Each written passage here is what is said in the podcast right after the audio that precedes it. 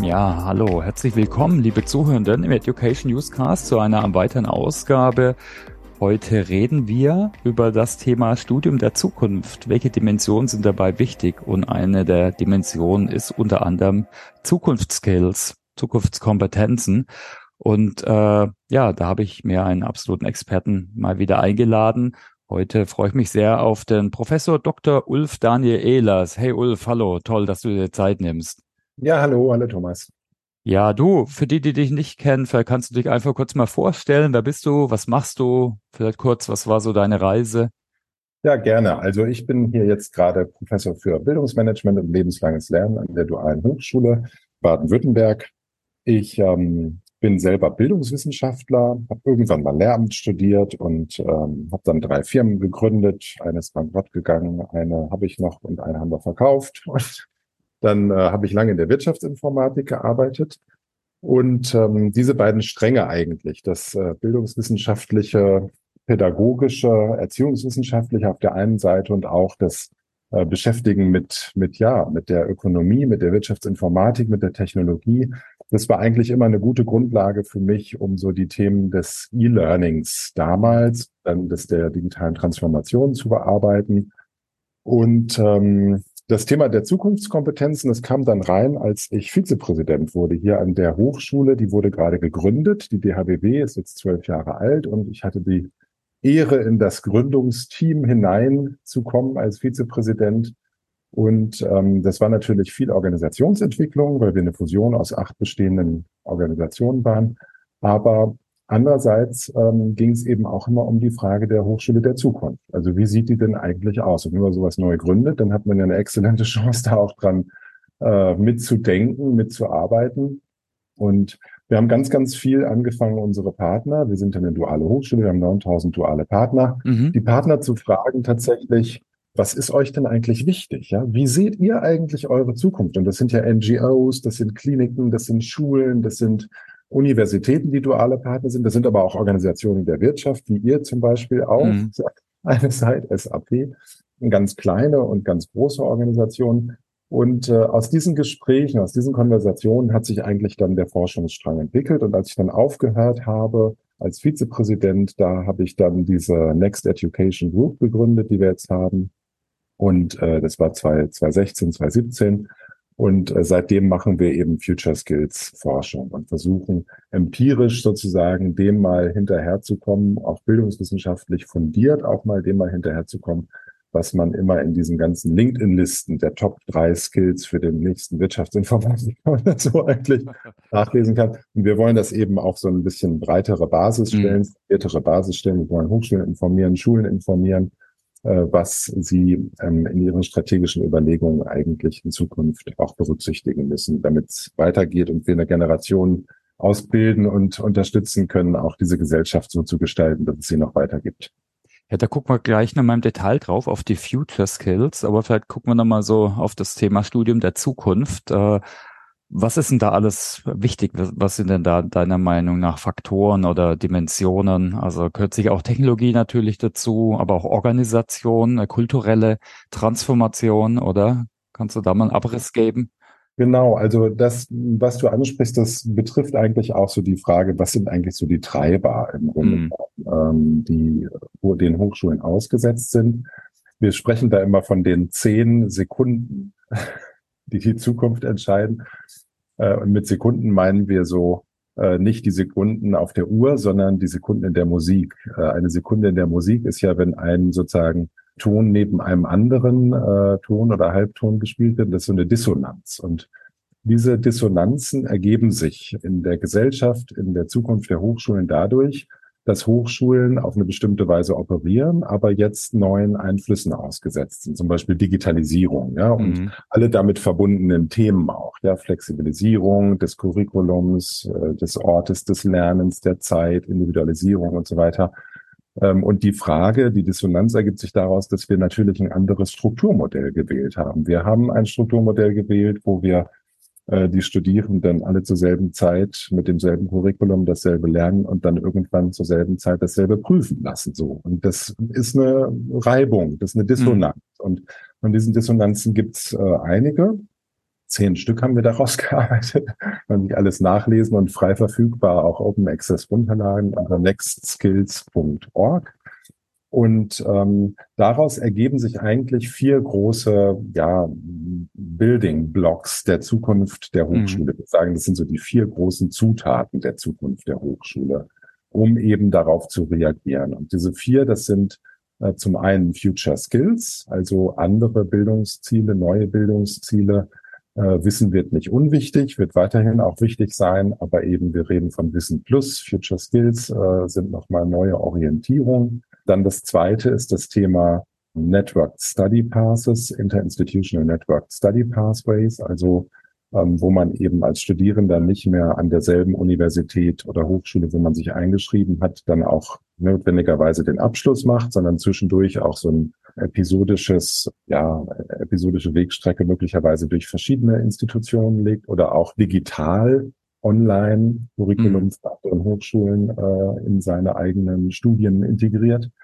Das dritte ist dann das Thema individualisiertes, wir nennen das den My Curriculum Approach, also mhm. ähm, das individualisierte, personalisierte Curriculum, was natürlich gar nicht so, so leicht ist, ja, und wo auch viele Hochschulen zunächst mal ein großes Fragezeichen haben und sagen, wie, jetzt sollen die Studierenden dann in Zukunft bestimmen, was sie studieren, ja.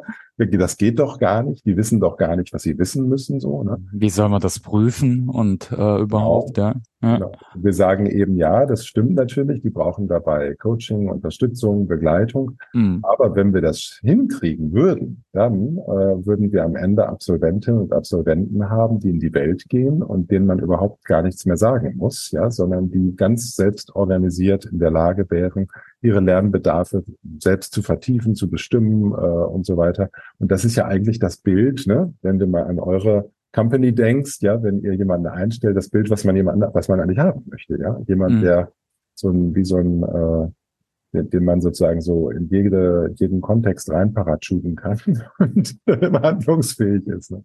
Und das vierte ist das große Thema lebenslanges Lernen. Das ist eigentlich ein alter Hut, mhm. äh, aber es ist eine riesen Herausforderung für Hochschulen, weil wir eben noch nicht die, die Player im lebenslangen Lernbereich sind, sondern seid ihr eigentlich eher ihr im Corporate-Bereich Ihr habt ja eine eigene Corporate Academy auch gegründet, also quasi sozusagen internalisiert, was wir nicht schaffen als Hochschulen, nur zu sagen. Äh, aber das ist eben ein, ein Bereich, von dem wir in unseren Studien davon ausgehen, zu sagen, Bachelor und Master sind zukünftig eigentlich nur die Startpunkte für eine sich dann vergrößernde akademische Lernkarriere. Und das heißt, Hochschulen müssen eigentlich viel mehr Angebote machen, viel, viel vielfältigere Angebote machen, viel, viel niedrigschwelliger, zugänglicher Angebote machen.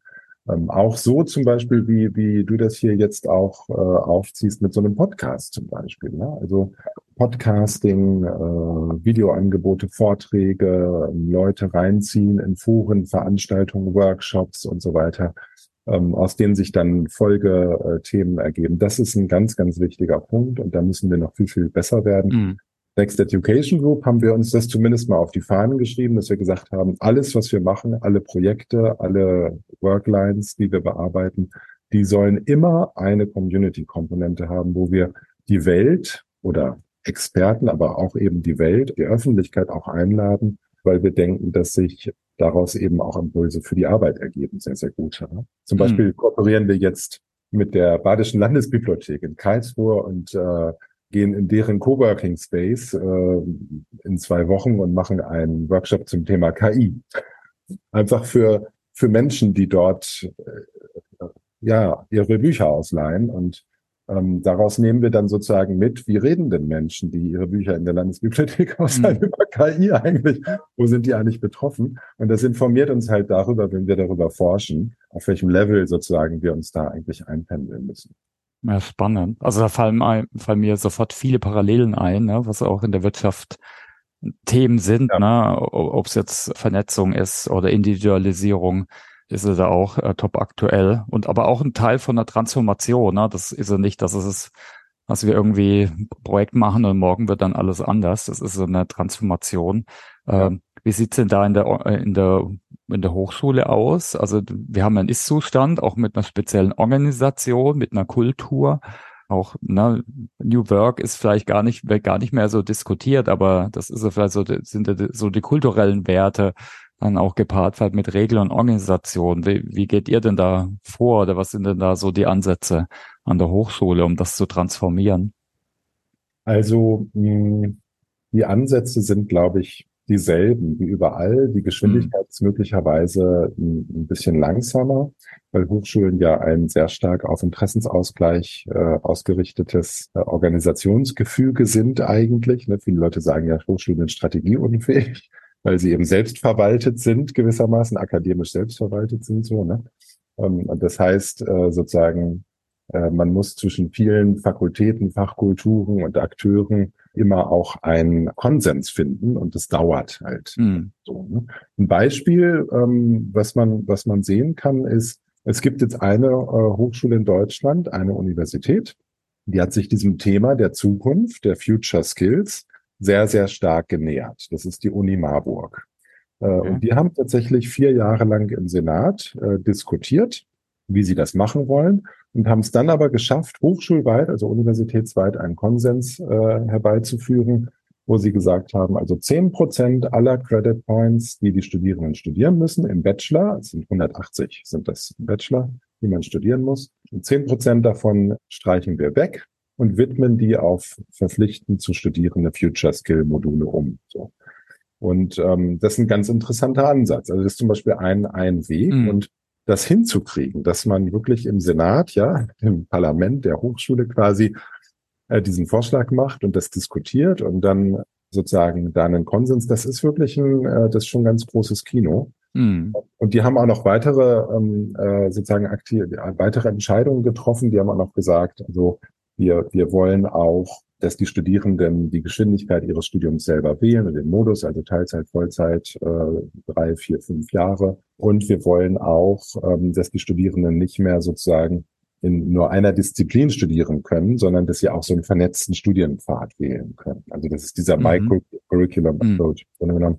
dass sie im Bauingenieurwesen studieren können, aber dann vielleicht Seminare in, in der Wirtschaft belegen äh, möglicherweise noch Seminare in, in Produktionsverfahren und Prozesstechnik oder vielleicht auch in der Ethik.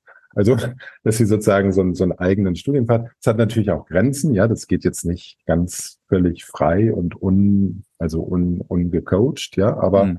ähm, äh, es wird klar. Das ist so ein Beispiel dafür. Und natürlich ist das was, wo jetzt viele Hochschulen sagen, können wir das nicht auch machen so, aber diese Diskussionsprozesse sind eben äh, langsam. Das ist eigentlich sozusagen dieses Culture Building. Ne? Also das äh, ist ein, ist ein langsamer, langsamer Prozess. Ne? Ja, gut ist immer, wenn es gute Beispiele gibt, ne? dann kann man ja sagen, nicht, nicht mehr sagen, es geht nicht, sondern man kann sich eben an so einem Leuchtturm orientieren und natürlich genau. an den Erfahrungen, die die gemacht haben, ja. Ja.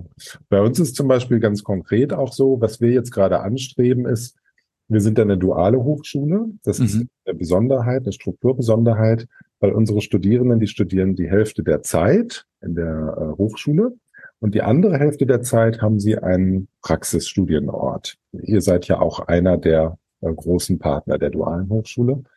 So, und wir haben eben gesagt, ähm, da, da bietet sich zum Thema Future Skills, also so Zukunftskompetenzentwicklung, eigentlich eine perfekte Gelegenheit, weil die Studierenden eben sozusagen tatsächlich praktische Erfahrungen machen. Ja, die müssen, mhm. die können aus den Konflikten in ihren Praxisstudienorten nicht raus. Die sind da im Team und die kommen auch wieder. Die kommen wieder, sind ganze drei Monate da. Ja, die müssen dadurch durchstehen, so, ja, und müssen sich da Sozialkompetenz aneignen und, äh, und, und Kommunikationsskills aneignen, müssen sich da präsentieren, durchsetzen, müssen resilient sein gegenüber den unterschiedlichen äh, Kontexten, in denen sie sind, in der Hochschule, in Praxis und so weiter. Und wir haben gesagt, wir wollen eigentlich gerne ein System schaffen, in dem die Studierenden Evidenz aufbauen können über so Portfolios äh, und, und Reflexionsprozesse und ähm, äh, über, über Peer ähm, sozusagen Feedback-Prozesse auch, wo sie nach und nach ähm, sozusagen so, so Micro-Credentials zum Thema Future Skills sammeln können. Das,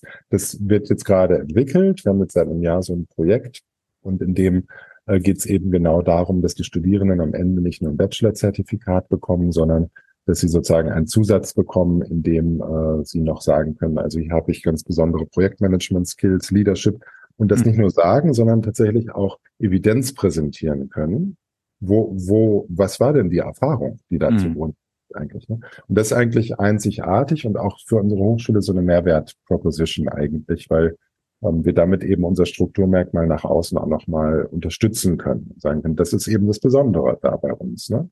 Hm.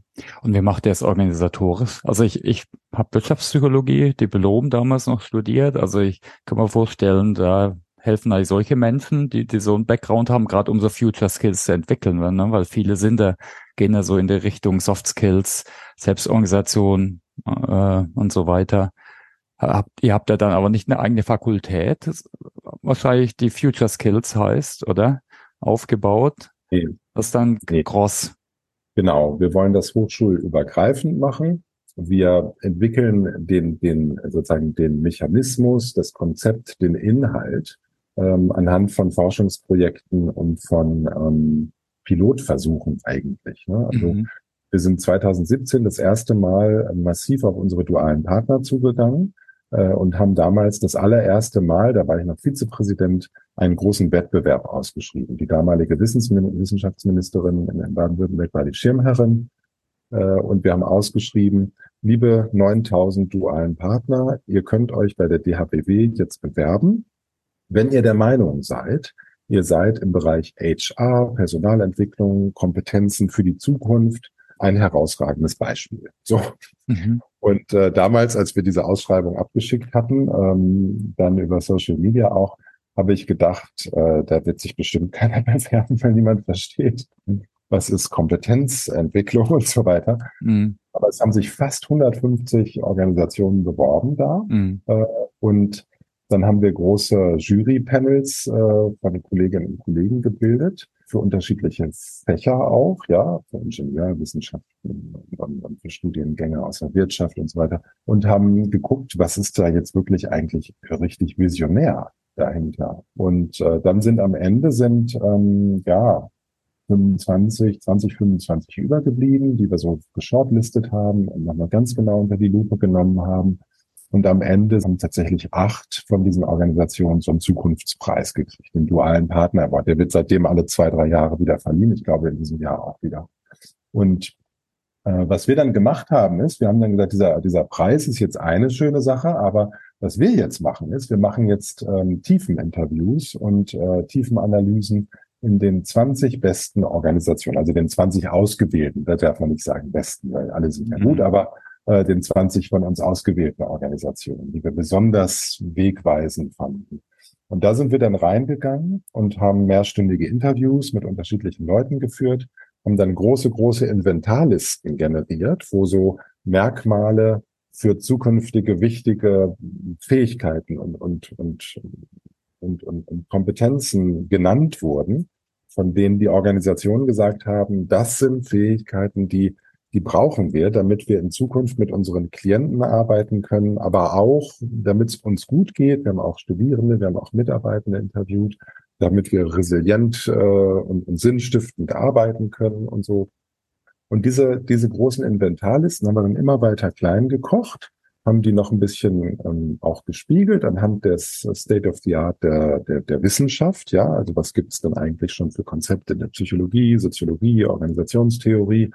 Können wir die da mit reinziehen, können wir da Definitionen von verwenden. Und so ist so ein Gerüst, Gerüst entstanden von am Ende 17 unterschiedlichen, wir nennen die Future Skills Profilen. Ähm, mhm. 17 Stück. Und ähm, das sind keine Zukunftskompetenzen, sondern das sind eben Profile. Das sind sozusagen quasi Profile, in denen jeweils ein, zwei, drei Bezugskompetenzen enthalten sind. Und damit arbeiten wir jetzt eigentlich mit Hochschulen, mit Organisationen, dass wir eben sagen, hier guck mal, es ist möglich, dass man Zukunftskompetenz Frameworks entwickelt. Unseres ist ein Beispiel dafür. Es gibt auch andere Beispiele, aber unseres ist ein Beispiel dafür. Kann man unter nextskills.org sich, sich anschauen. Mhm. Und äh, lasst uns doch mal überlegen, wie wir jetzt es schaffen, Zukunftskompetenz ähm, ja bei euch aufzubauen. Ne? Gerade so in Bereichen, die so im Umbruch sind, wie jetzt Automobilindustrie und so weiter, das ist natürlich ein Riesenthema. Wie nimmt man die Leute mit? Was müssen die können und so, um organisationsfähig, aber auch um diesen Wandel, diesen Change hinzukriegen. Ne? Das ist ein, wichtiger Punkt. Und habt ihr das praktisch echt nochmal schön validiert in der Praxis von auch mit euren Partnern. Das ist ein, tolles Beispiel. Da gucken wir da einfach drauf. Also hast du gesagt, ihr habt es auch unter äh, nextskills.org veröffentlicht. Ich weiß, du hast ja ein Buch geschrieben. Vielleicht kannst du mal einen Abriss geben. Jetzt vielleicht nicht alle, alle 17 oder wie viel waren es? 16? Aber, ja. ja. Äh, vielleicht kannst du mal einen Abriss geben. Was sind denn so die, äh, die Profile und die ja. wichtigsten Skills? Also es gibt so, so alte Hüte dabei. Das ist mm. zum Beispiel die Superkompetenz der Zukunft, äh, äh, Lernkompetenz. Das hat zu tun, äh, wir kennen natürlich jeder und jeder weiß, lebenslanges Lernen, Lernkompetenz ist wichtig. Das hat zu tun mit, mit vertikaler, horizontaler Mobilität in seinen beruflichen Positionen. Also, dass man eben davon ausgeht, das haben uns die Befragten damals alle durch die Bank weg gesagt, der, der Professional der Zukunft ist sozusagen äh, eigentlich permanent vertikal und horizontal mobil. Das heißt also sozusagen, er steigt auf oder ab und er sozusagen bewegt sich durch unterschiedliche Domänen und Disziplinen hinweg. Ja, das, was man früher so T-shaped hat man das so genannt. Ne? Also mhm T-Shirt Professional. Und ähm, das ist e-, enorm wichtig, also Lernkompetenzen zu haben, aber auch äh, sozusagen lernkulturprägend in Organisationen mit mitzuwirken, sozusagen, das zum das zum Thema zu machen. So. Also es ist so, sind so Kompetenzen, die nach wie vor wichtig sind, sehr, sehr wichtig sind aber dann auch Kompetenzen, die man auch kennt, die aber vielleicht so ein bisschen anders gefasst sind. Also Kommunikationskompetenz, Kooperationskompetenz wird ja schon lange diskutiert, gerade auch interkulturell zum Beispiel. Ne? Ähm, mhm. Aber zum Beispiel haben wir gesehen, dass Corona nochmal da so eine neue, der Digitalisierungsschub während der Corona-Zeit nochmal so eine neue Dimension reingebracht hat, bei uns ist das Thema Führung, Moderation, auch ähm, Leadership angesiedelt im, im, Bereich der Kooperationskompetenzen. Und da zum Beispiel das Thema Digital Leadership. Ja, das ist so ein, so ein ähm, Thema, was sich doch stark verändert hat. Eben die Frage, wie kann man Teams auch remote führen über digitale Tools? Äh, wie kann man Social, Digital Social Presence aufbauen? Ähm, echtes Feedback geben zum Beispiel auch. Ne? Das sind so, sind so Themen, die sind eigentlich bekannt, so, also Kooperationskompetenz mhm. gab es früher auch schon als wichtige Kompetenz, Teamfähigkeit und so. aber eben, das haben wir versucht, nochmal auch neu zu fassen. Und dann gibt's auch relativ viele Kompetenzen, die zu tun haben mit äh, Selbstorganisation, also Selbstwirksamkeit zum Beispiel, also es ist nicht das gleiche wie Selbstbewusstsein, aber es hat damit zu tun, dass man eben eine bestimmte Überzeugung auch hat, ähm, ein bestimmtes Selbstbewusstsein auch hat in seiner Arbeit. Also es definiert als die Überzeugung, dass ich alle vor mir liegenden Fähig äh, Aufgaben mit meinen Fähigkeiten auch bewältigen kann.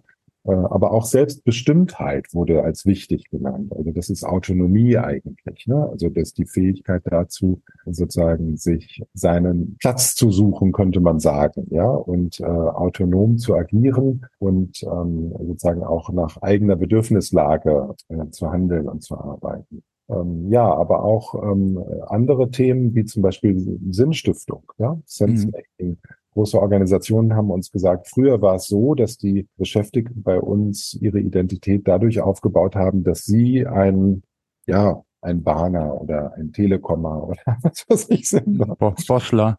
Boschler oder so. SAPler. Genau, ein SAPler oder so. Und äh, heute ist es äh, so, dass man doch ähm, sehr, sehr schnell und viel eben auch ähm, seine Position wandelt und wechselt auch intern in den Organisationen sehr mobil ist und ähm, dass diese sozusagen ja diese diese Identitätsfindung eigentlich immer mehr auch im Einzelnen verortet ist, im Subjekt, im Individuum verortet ist und das eben auch eine bestimmte Kompetenz braucht, ja, sich sozusagen ähm, sinnstiftend gewissermaßen einzubringen, einzusetzen, äh, Sinnstiftung aufzubauen, äh, auch zu überlegen, was ist eigentlich für mich wichtig weil man sonst in schnell wechselnden Kontexten halt auch in so einen Burnout reinkommt äh, leicht. Ne?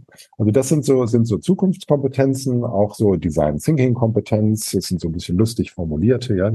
könnte man sagen, na ja, hätte ja da nicht einen besseren Namen für finden können. Aber es sind ja Profile und keine Kompetenzen. Also Design Thinking Kompetenzprofil, das enthält so Kompetenzen, die sich damit auseinandersetzen. Kann ich, bin ich gut da drin, alternative Zukünfte zu entwickeln oder neu zu denken, out of the box zu denken. Kann, kann ich nicht nur out of the box denken, sondern habe ich auch ein methodisches Handwerk dafür sozusagen, das auch, ja, dem auch so, das auch zu validieren gewissermaßen und ähm, zielgruppenspezifisch auch, auch zu entwickeln und so. Ne? Also das, das sind so, sind so, so, so sieht im Grunde genommen unser Zukunftskompetenzkatalog aus.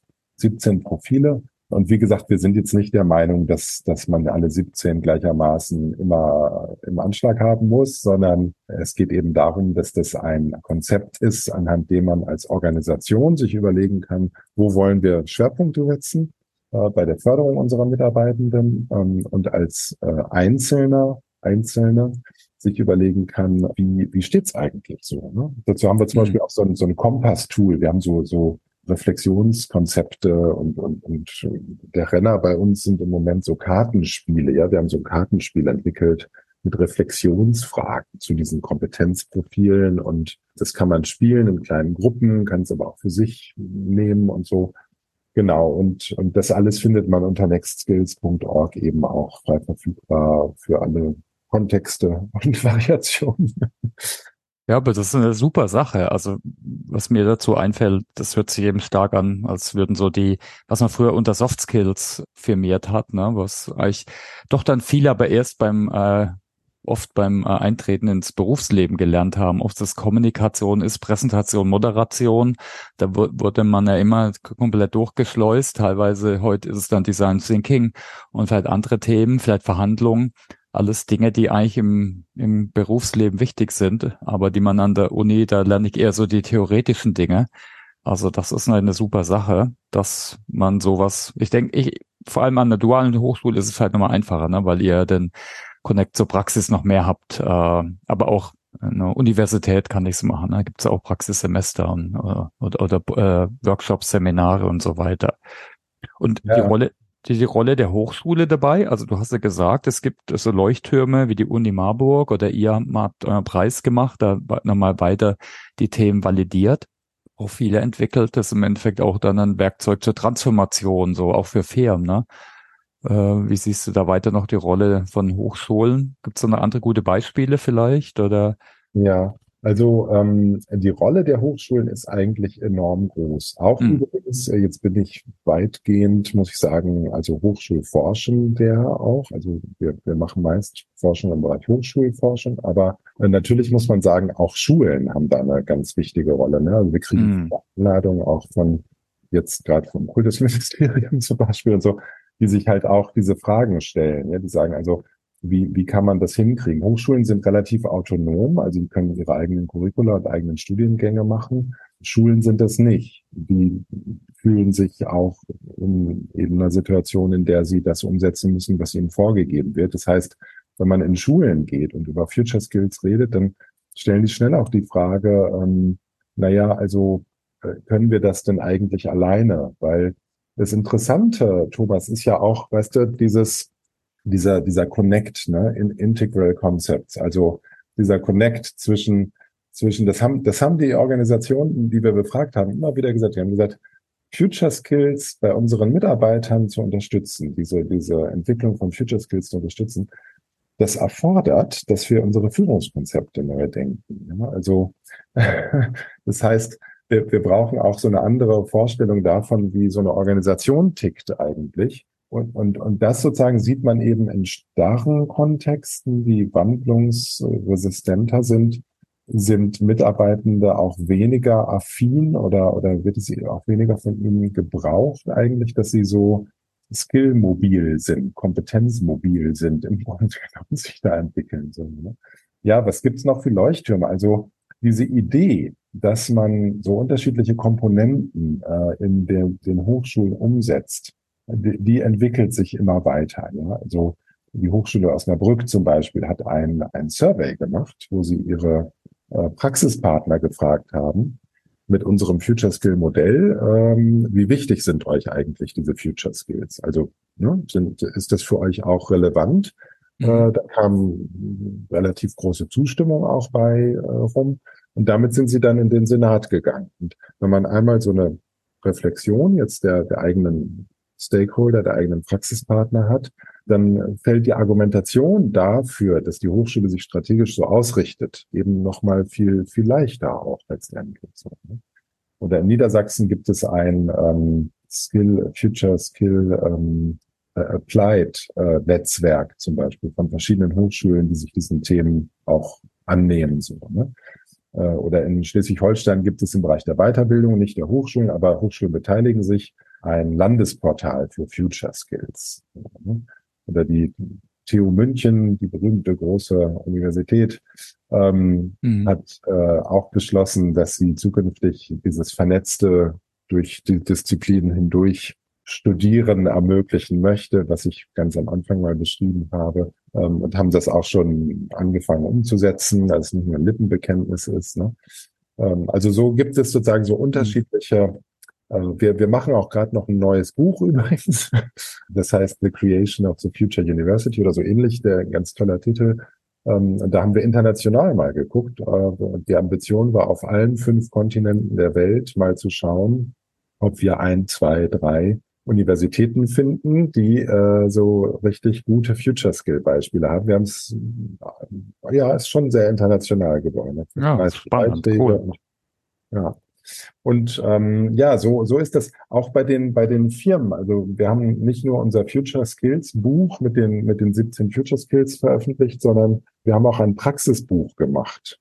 Und dieses Praxisbuch enthält elf Kapitel von elf Unternehmen, die da berichten, jeweils in einem eigenen Kapitel, was ist aus unserer Sicht, was sind Future Skills aus unserer Sicht? Und wie unterstützen wir unsere Mitarbeitenden dabei? Und was erwarten wir eigentlich von Hochschulen, wenn wir an die Zukunft der Hochschule denken.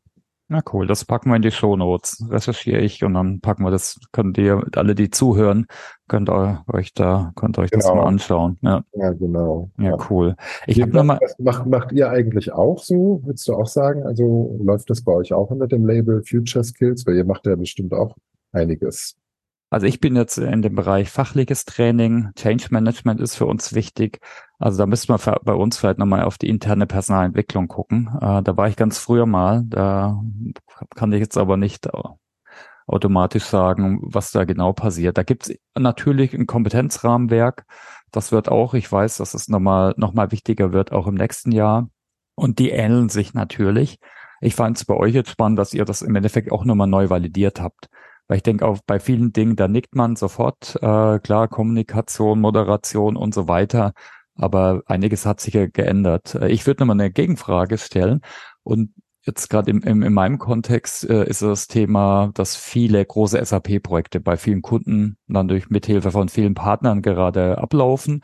Das ist eine richtige große Änderung. Und da redet man dann auch davon, aber auch ganz allgemeine, dass das Thema Veränderungskompetenz immer wichtiger wird. Ne? Früher hat man viel von Resistance to Change gesprochen, äh, gerade im OE oder Change-Kontext. Und jetzt reden wir eher auch von wegen positiver Psychologie und äh, ne, was ist so eine Veränderungskompetenz und eine spezifische, wie kann ich sowas auch fördern? Äh, manches hängt vielleicht von Persönlichkeit ab, aber natürlich nicht alles. Äh, manches vom Kontext, aber wie kann ich den Kontext gestalten? Wie kann ich auch vielleicht so eine Kompetenz entwickeln? Ist es bei euren Future Skills auch dabei, so ungefähr? Veränderungskompetenz? Ja, also ähm, viele, viele Kompetenzen, die man benötigt, um auch Transformationsprozesse zu unterstützen mhm. sind ähm, meiner Meinung nach in unserem Konzept enthalten. Das fängt da an, wo man sagt, ähm, Persönlichkeitsentwicklungskompetenzen, also Reflexionskompetenz, Selbstkompetenz, Selbstwirksamkeit, dass man sich einbringen kann in so einen Transformationsprozess, aber auch diese Entwicklung von zukünftigen Visionen, auch das Mitarbeiten an neuer Organisationsrealität durch Innovationskompetenz, Systemkompetenz, Design Thinking Kompetenz, die sind da auch enthalten. Und eben auch das äh, gemeinsame Co-Kreations, äh, mhm. gemeinsamen Co-Kreationsprozess voranzubringen über Kommunikationskompetenz, Kooperationskompetenz, Zukunfts- und Gestaltungskompetenz ist noch ein Thema bei uns auch. Äh, insofern habe ich gerade gestern mit einem großen Weiterbildungsanbieter eine sehr, sehr spannende Diskussion darüber gehabt, wie diese Future Skills eigentlich, welche Position, welche Stelle, welche Wichtigkeit sie eigentlich in so Transformationsprozessen mhm. haben. Und ich würde eben sagen, das sind tatsächlich die Enabler da, dafür, die braucht man dafür, um Transformationsprozesse zu gestalten. Und in meinen, in meinen Vorträgen habe ich interessanterweise oft so ein, ein, ein Bild, wo ich, was mir mal wichtig geworden ist, wo ich eben gesagt habe, also das, was Bildung eigentlich also erreichen soll, also das Ziel von Bildung, das war ja schon immer in der ganzen Menschheitsgeschichte eine Debatte, ja, eine Frage, so. Also Aristoteles hat noch gesagt, äh, das Ziel von Bildung müsste eigentlich Glück sein und die Befähigung zur Muße. Und Descartes und Kant hätten dann gesagt, naja, nee, muss nicht Glück, sondern Emanzipation sein. Ja, der Mensch muss sich freimachen von den gesellschaftlichen Strukturen und so weiter und so weiter. Und heute ist es eigentlich diese Idee von Transformation. Ja, also mhm. Äh, ganz aktuell, aber, aber schon eigentlich seit äh, dem Zweiten Weltkrieg, seit der Great Transformation, könnte man sagen, sozusagen, also der Neukonfigurierung der, der Welt ähm, und der sozusagen geopolitischen Lage auch in, in Europa immer weiter äh, getragen, ist diese Idee dieser, dieser Transformation von Gesellschaften jetzt auch dann durch Klimawandel, durch Digitalisierung, Internationalisierung und so weiter und so weiter immer stärker durchgekommen. Und das kristallisiert sich eigentlich heute in einer Situation, wo wir sagen können, meiner Meinung nach, Transformation ist eins der wichtigen Prozessziele. Ne? Transformation ist ja immer eine Relation, also eine Beziehung im Grunde genommen, ja, von einem zum anderen Zustand und sozusagen weniger das Substrat. Also bei dem Begriff Transformation rede ich ja nicht darüber, dass der Zielzustand, äh, wie ich den beschreibe, sondern ich rede eben über den Prozess dorthin gewissermaßen. Mhm. Und das ist interessant, weil sozusagen auf dem Weg dahin, bei der Transformation, geht es eben nicht darum, dass alle das Gleiche tun, sondern es geht darum, dass man zum Beispiel eine Gesellschaft oder eine Organisation mit den Fähigkeiten und Perspektiven, die dort vorhanden sind, mitnimmt und einbindet und die Idee des Ziels informiert anhand der Realität der Menschen dort. So, ne? Also das ist ein ganz, ganz wichtiger Punkt der, des Transformationsgedankens. Und dafür sind viele, viele Future Skills eben ganz, ganz entscheidend wichtig. Ja, absolut. Und ich meine, nur noch mal ein Gedanke dazu. Was wir sehen, ist oft wird jetzt auch in unserem Kontext, ne, ob es eine kleine oder große Transformation ist, das eher Richtung Projektmanagement gesehen. Und das ist natürlich wichtig, wer macht was, wann und wie und äh, mit Meilensteinen und Prozessen und äh, Dokumentation, was oft äh, immer noch ein bisschen ausgeklammert wird oder nicht entsprechend budgetiert und geplant wird, ist dann, ne, was man so aus also Change Management, Organisationsentwicklung und so weiter nennt, also was im Endeffekt mehr die menschliche Seite ist. Und da kommen dann auch wieder solche Zukunftskompetenzen, Future Skills äh, mit rein, die dann ja natürlich wichtig sind. Ne?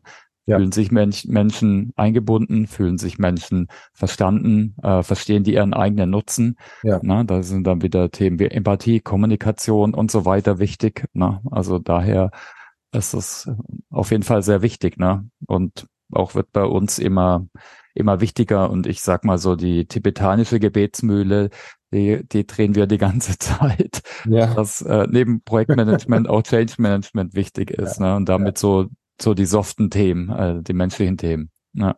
Ganz genau. ja. Ja, cool. Ich habe vielleicht noch mal eine Frage und zwar die Frage nach der Technologie, jetzt so Zukunftskompetenzen, da brauche ich ja oder kann ja eigentlich schon, äh, machen da noch andere Technologien Sinn, jetzt gerade an der Hochschule, mal ein bisschen platt gesagt, reicht da wahrscheinlich die Tafel und der Overhead-Projektor nicht mehr aus. Mhm. Wo geht's denn da so hin jetzt? Äh, was sind denn da Erfahrungen deiner Meinung nach oder deiner Erfahrung nach? Ja, Technologie ist ja so ein, so ein für, für Hochschulen einerseits jetzt mal natürlich ein Inhalt. Also ja, wir wollen auch mhm. wegen Ingenieure ausbilden und Ingenieurinnen. Gibt es das eigentlich auch als neutral, genderneutral? Ingenieurenden? Nein. Also auf jeden Fall die Ingenieurinnen wollen wir auch zukünftig ausbilden. Und da ist das Thema Technologie und neue Konzepte. Eine Vorlesung, die ich halte, heißt neue Konzepte. äh, ganz, ganz wichtig so. Ne? Mhm. Äh, aber viel mehr ist natürlich für Hochschulen oder in gleichem Maße vielleicht ist für Hochschulen eben auch das Thema Technologie als Enabler wichtig. Also ich sage immer provokativ oder provokant gesprochen ist es so, dass digitale Transformation in Hochschulen eigentlich kein technischer Prozess ist, sondern ein Prozess des Neudenkens ähm, von Hochschulbildung und mhm. der Frage, wie können wir eigentlich das, was wir machen, über Technologie anders gestalten auch und nicht sozusagen perpetuieren, also nochmal reproduzieren im, im, im Grunde genommen. Ne? Also wenn wir eine Vorlesung in einem Hörsaal machen, sind wir als Hochschulen ja schnell darauf gekommen, dass man die auch aufnehmen kann. Und das hat möglicherweise auch Vorteile für Studierende, weil sie eben zeitunabhängig, äh, auch asynchron das Ganze für sich in ihrer eigenen Geschwindigkeit abhören können. Aber so richtig die Innovation ist das noch nicht. Ne?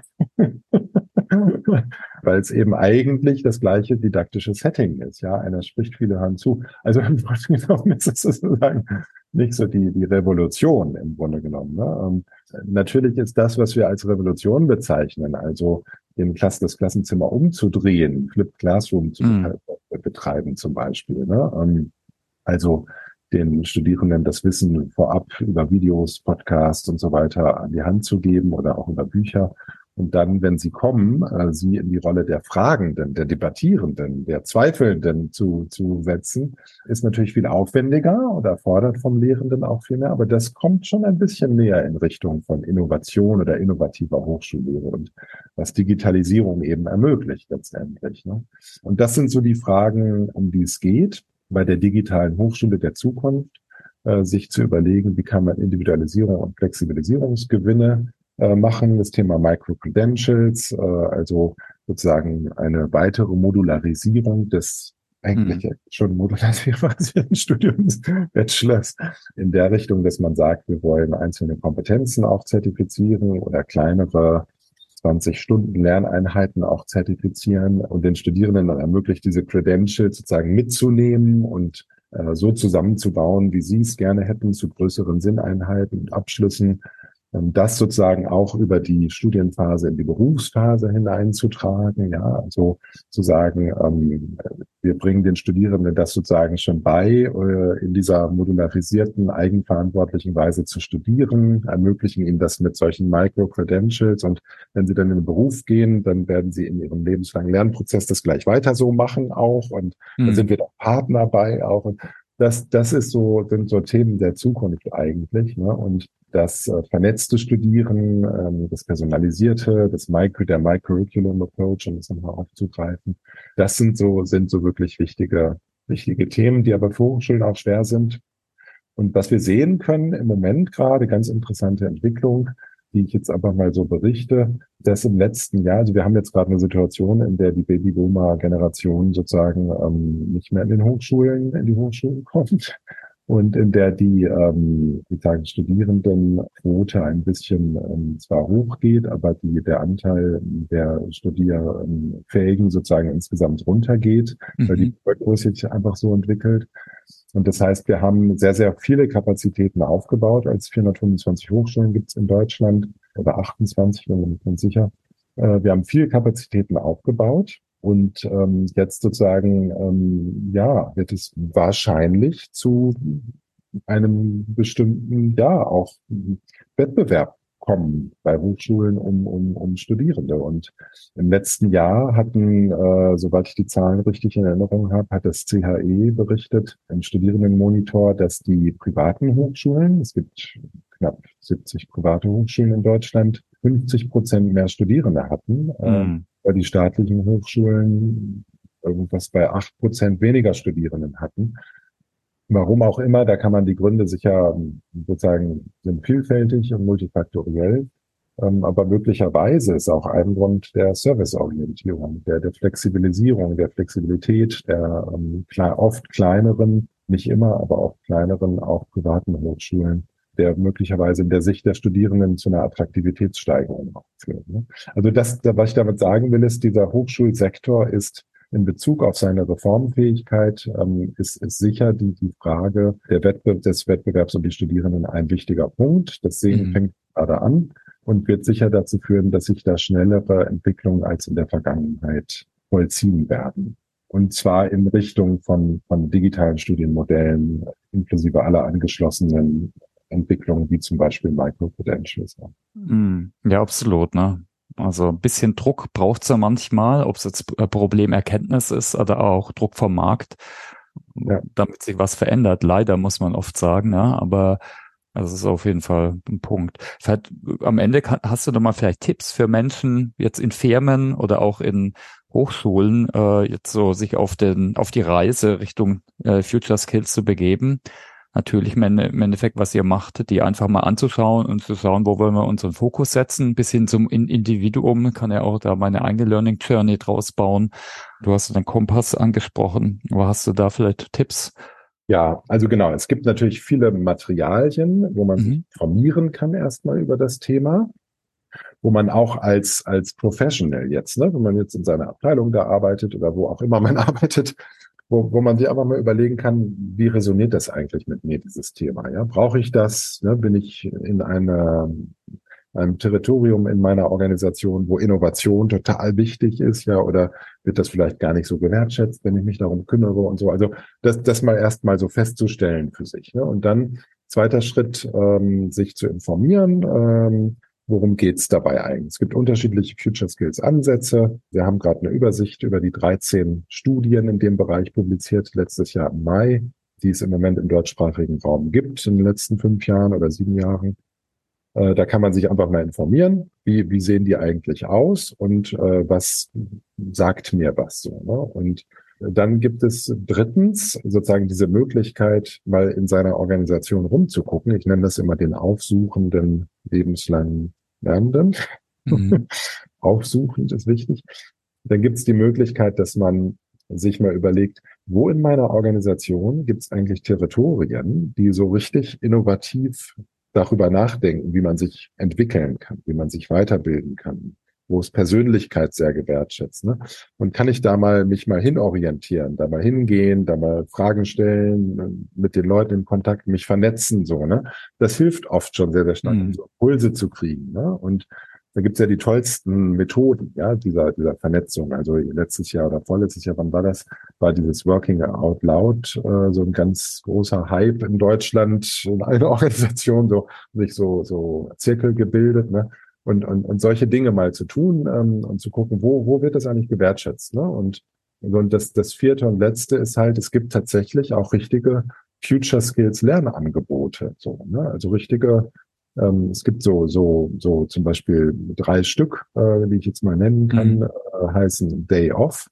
Day Off hat eine App entwickelt, ein Hamburger Startup-Unternehmen, hat mit der Uni Kiel zusammen, wir machen auch gerade was mit denen, deswegen weiß ich das, eine App entwickelt, da kann man sich so jeden Tag so zwei Minuten Challenges für seine Future Skill Entwicklung aufs Handy schicken lassen und kann auch in so einer Community da teilnehmen und so. Also das, das ist ziemlich cool. Es gibt auch eine, die heißt Ondojo oder Ondojo, ähm, auch Münchner Startup, ganz, ganz tolle Lernmaterialien auch, äh, auch so ein Handy-basiertes, also App-basiertes äh, System oder eine, die heißt MindMe. So es sind so Vater und Sohn Startup in, in der äh, angesiedelt in der Nähe der der Uni Nürnberg.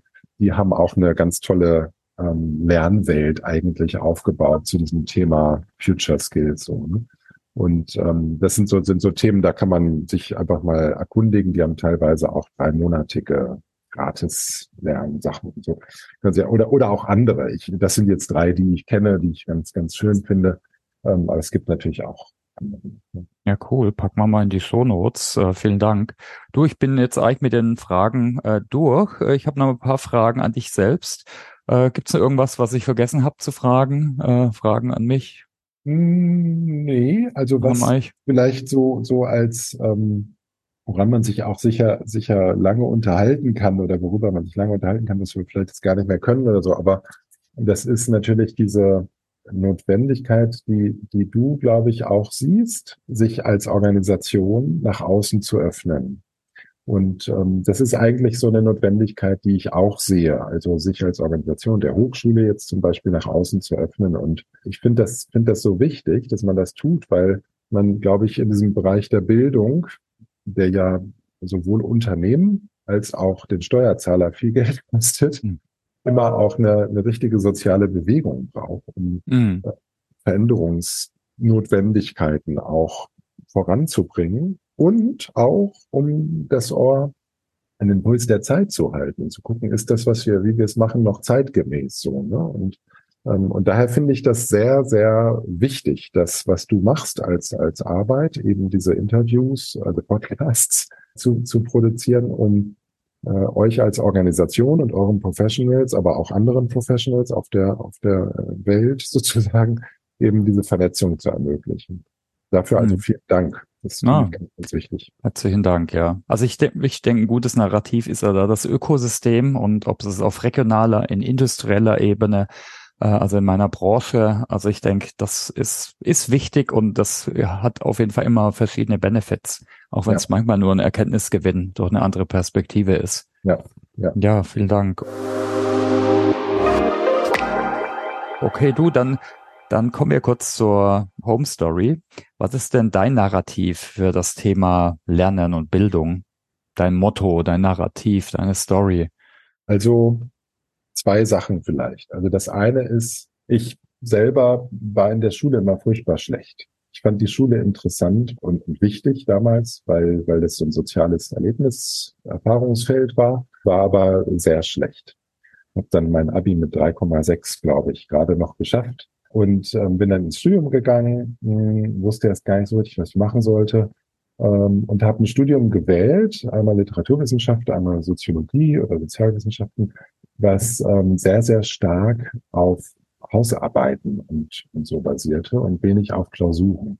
Und dieses Lernen, das hat mich richtig geflasht und gepackt. Und da auf einmal hat Sinn gemacht, mich zu vertiefen. Da habe ich Themen gefunden, ja, die Zukunft der Familie und, und so das weiß ich noch, hat mich total gepackt. Und äh, da habe ich mich reingefräst und rein vertieft. Und genauso ging es auch in der Promotion weiter und dann später und später. Und, und das ist ein ganz, ganz wichtiges Narrativ, was ich immer wieder aufrufe, ein Erlebnis eigentlich, so meine Story sozusagen. Ne? Mhm. Und das andere ist, ähm, dass für mich richtiges Lernen auch, auch sozusagen, wenn man jetzt lernen oder wenn man auch, auch Lernen sozusagen nicht nur als institutionelles Lernen begreift, also dass man irgendwo hingeht und dort dann lernt und lehrt, so, ähm, sondern wenn man Bildung auch als so einen lebenslangen Lernprozess oder Bildungsprozess begreift, dann gefällt mir eigentlich immer so dieser, diese Idee dieser, dieses um, Serendipitous Learning im Grunde genommen. Ja, also das, das Lernen sozusagen, dass man dadurch hat, dass man offen ist und sich in andere Kontexte begibt und auch übt zu reflektieren. Was bedeutet das für mich eigentlich? Ne? Und die beste Schule sozusagen des lebenslangen Lernens wäre es eigentlich so ein institutionalized, intentional, uh, serendipitous learning zu haben. so ein bisschen so mein, mein, hm. mein Bild im Grunde genommen.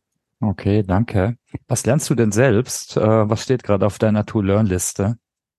Also vor einigen Jahren habe ich angefangen, neben dem, was ich hier sonst so mache in, in meiner Hochschularbeit, mich mit ähm, Achtsamkeit auseinanderzusetzen, Körperarbeit auseinanderzusetzen und mit gewaltfreier Kommunikation.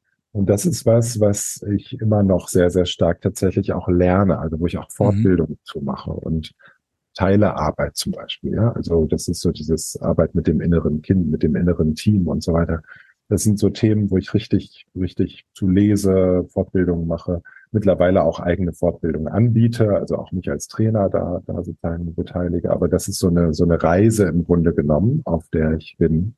Und ähm, ja, und das Thema Klavierspiel, das lerne ich auch. Schön. Schön. Okay, und äh, als letzte Frage, wie hältst du dich denn selbst äh, up to date? Vielleicht hast du auch Empfehlungen, also ein paar hast du schon genannt, äh, wie die nextkills.org äh, und so weiter. Das packen wir in die Shownotes, vielleicht auch die Tools, die du genannt hast, die Bücher. Hast du sonst noch Tipps? So, zwei zwei Punkte eigentlich sind es, ich lese tatsächlich relativ viel.